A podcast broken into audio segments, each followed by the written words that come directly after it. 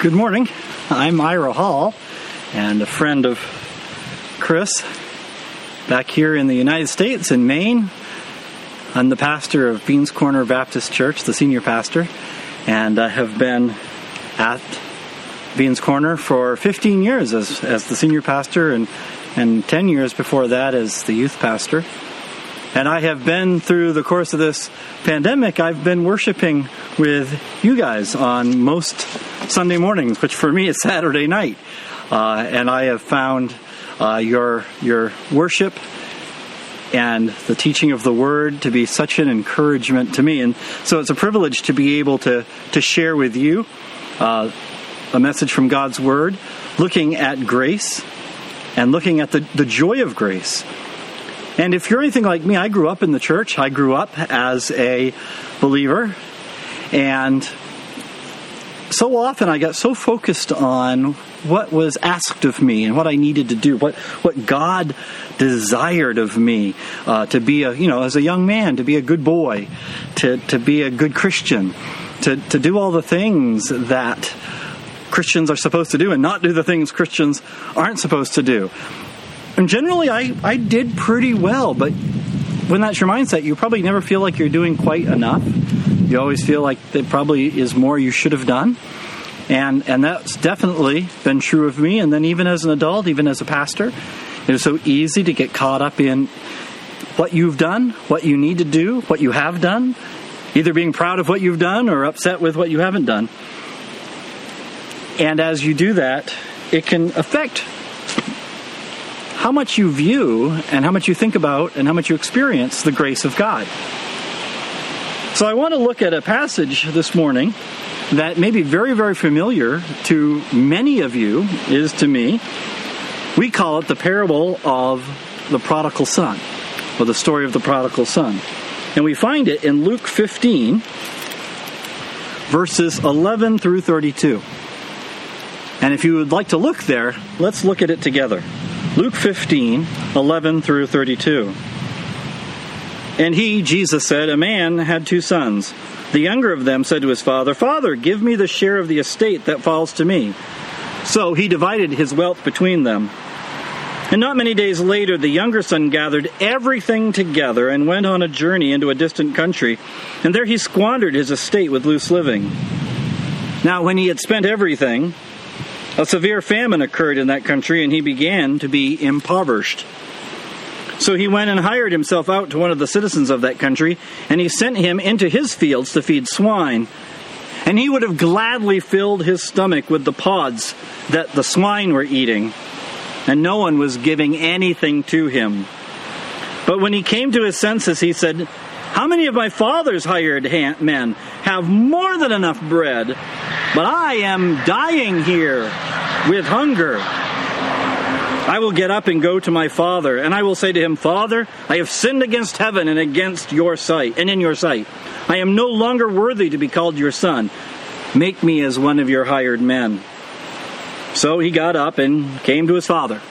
But while he was still a long way off, his father saw him and felt compassion for him, and ran and embraced him and kissed him. And the son said to him, Father, I have sinned against heaven and in your sight. I am no longer worthy to be called your son. But the father said to his slaves, Quickly, bring out the best robe and put it on him, and put a ring on his hand and sandals on his feet. And bring the fattened calf and kill it, and let us eat and celebrate. For the son of mine was dead and has come to life again. He was lost and has been found and they began to celebrate. Now his older son was in the field, and when he came and approached the house, he heard music and dancing. And he summoned one of the servants and began inquiring what these things could be. And he said to him, Your brother has come, and your father has killed the fattened calf, because he has received him back safe and sound. But he became angry and was not willing to go in. And his father came out and began pleading with him. But he answered and said to his father, Look, for so many years I have been serving you, and have never neglected a command of yours. And yet you have never given me a young goat so that I might celebrate with my friends. But when this son of yours came, who has devoured your wealth with prostitutes. You killed the fatted calf for him.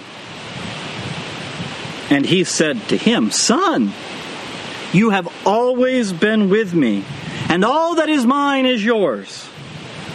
But we had to celebrate and rejoice, for this brother of yours was dead and has begun to live and was lost and has been found. We know this story, most of us, many of us. We may have heard this from a child. It was in my, my childhood Bible, my little children's Bible. And as I said, we, we call this the, the story of the prodigal son. But really, that's, that's not the Bible's name for it, that's our name for it. And I think it's an inaccurate name. The prodigal son that we like to focus on is not the main character in the story. The story, it tells us, looking at the beginning and the end of the story, what does it begin with? A man had two sons. And the last words of the story is that man speaking. The man is the main character. A man with two sons is the center of the story. And now let's look at the two sons, because most of the time we spend most of our time on one. And of course, the first son is the one we focus on, and we most often like to see ourselves in his place. We analyze him, we study him, we go through every last step of his story, of his trajectory terrible rebellion. He was totally estranged. He was ungrateful. He hit bottom. And then he returned and repented. And we focus on his sorrow and repentance. But you notice that his last words, the last time we hear from the Son, is in verse 21. Still 11 more verses to go. The story's only half over when the younger son kind of exits the story for the most part. Then we have the father. Well, he felt compassion. He ran to him, he embraced him, and he kissed him before the confession. Before the younger son had repented. I mean, he'd come home, but he hadn't said anything yet. And the father was already kissing him and hugging him before he said anything. Now, the second son, we don't touch on as often or as much. He's almost an afterthought at times. He's angry. He's unwilling to celebrate. He feels unappreciated for his obedience. And his desire, apparently, by what he says in verse 29 there, is he wants to go celebrate with his friends. And of course, we oftentimes make the climax of the story the son waking up and coming home. But the story really ends in verse 31 and 32 after we've heard from both boys and we return to the main character, the father, who says, I am so thankful. Verse 31 my, I am thankful that my older son is with me. And verse 32 and I am celebrating that now my younger son is with me. And the father consistently celebrates and is thankful for the withness, if I can say that, the fact that his sons are with him. To the older son, you have been with me, and as, as you share everything. And now your younger brother is here. I think the reason we so easily cast ourselves as the younger son is because, in one sense, we're all the younger son, right? In one sense, we're all in need of repentance. All we like sheep have gone astray. Every one of us has turned away. So, in one sense, all the human race is the younger son. But that's not the construction of this parable. That's not what Jesus is referencing here. Because in the construction of this parable, Jesus means that both sons are the human race.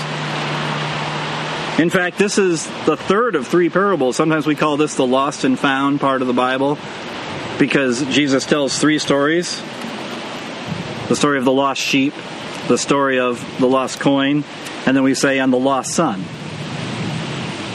But this is about two sons and a dad. So we have to go back to why did Jesus tell this story?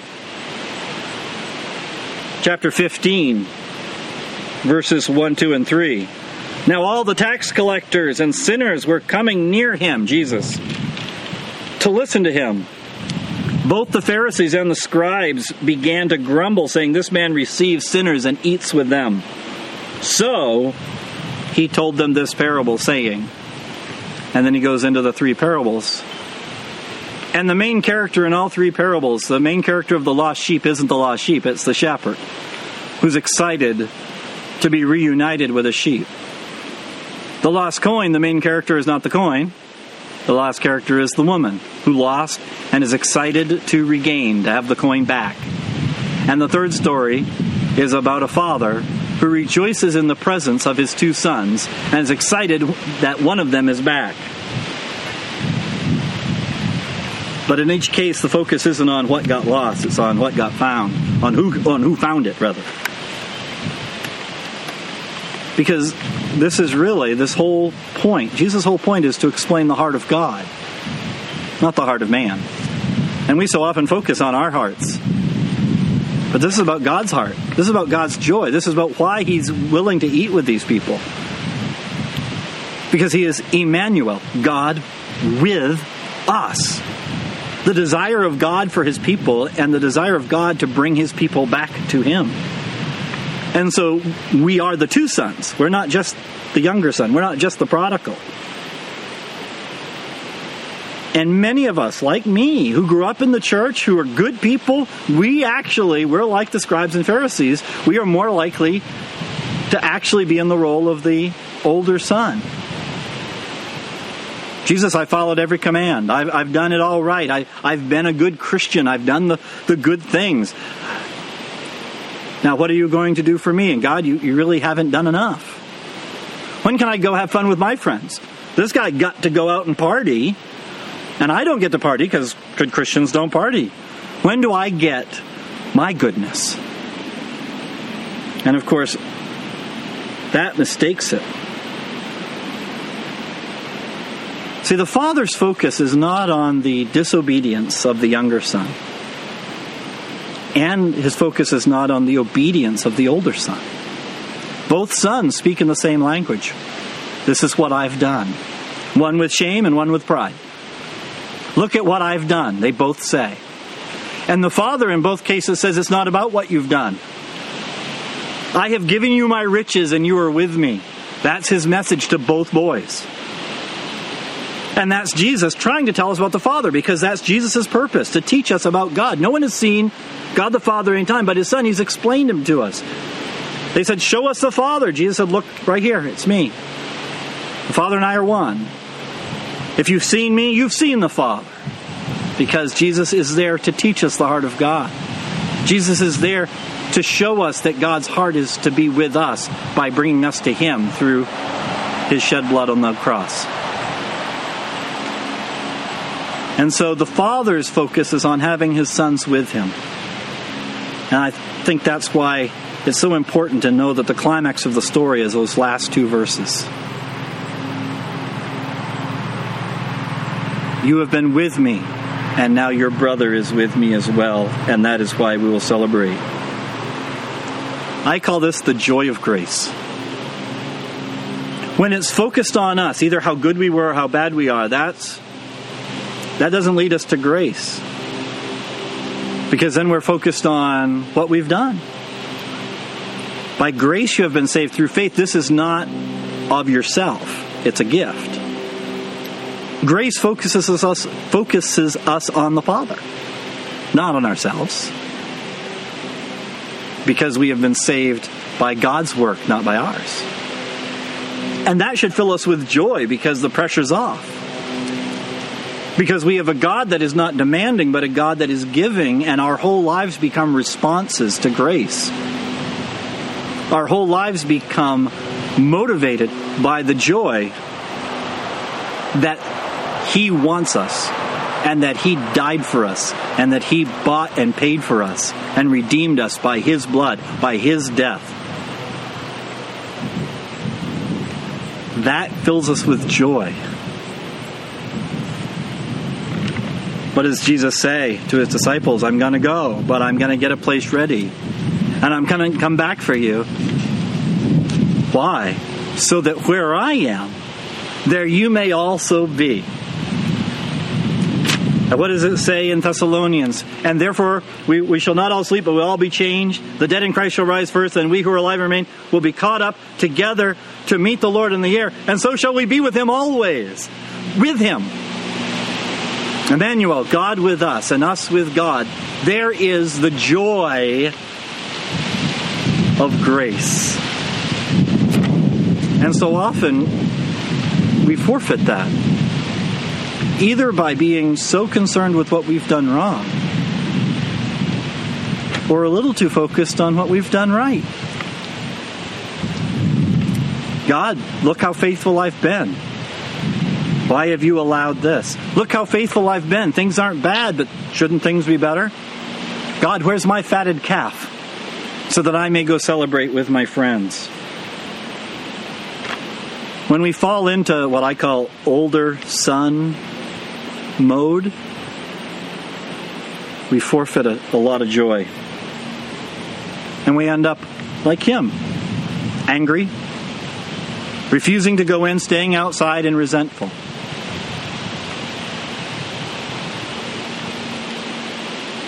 Because we were so good and we were so faithful. And we're too aware of that fact and we forget the love and the grace of the Father. I don't know if, if that's something you struggle with. It's something that is a constant hazard in my own heart as a pastor. I've dedicated my life, my career, to serving God through the church. It requires you to give up a lot. And the minute I become aware of my goodness, earthly speaking, of my obedience. And Lord, no commandment of yours have I neglected or have I refused. Suddenly, serving serving Jesus, serving God, walking with him each day is not a joy. It's a weight. I begin to question what my yoke is easy and my burden is light means because it, it feels heavy. Because it's not about what he's done, it's because of what I've done. So I want to encourage you. Are you experiencing the joy of God's grace? Do each day you wake up and whether you are the younger son or the older son in how you feel about your performance, graciously oblivious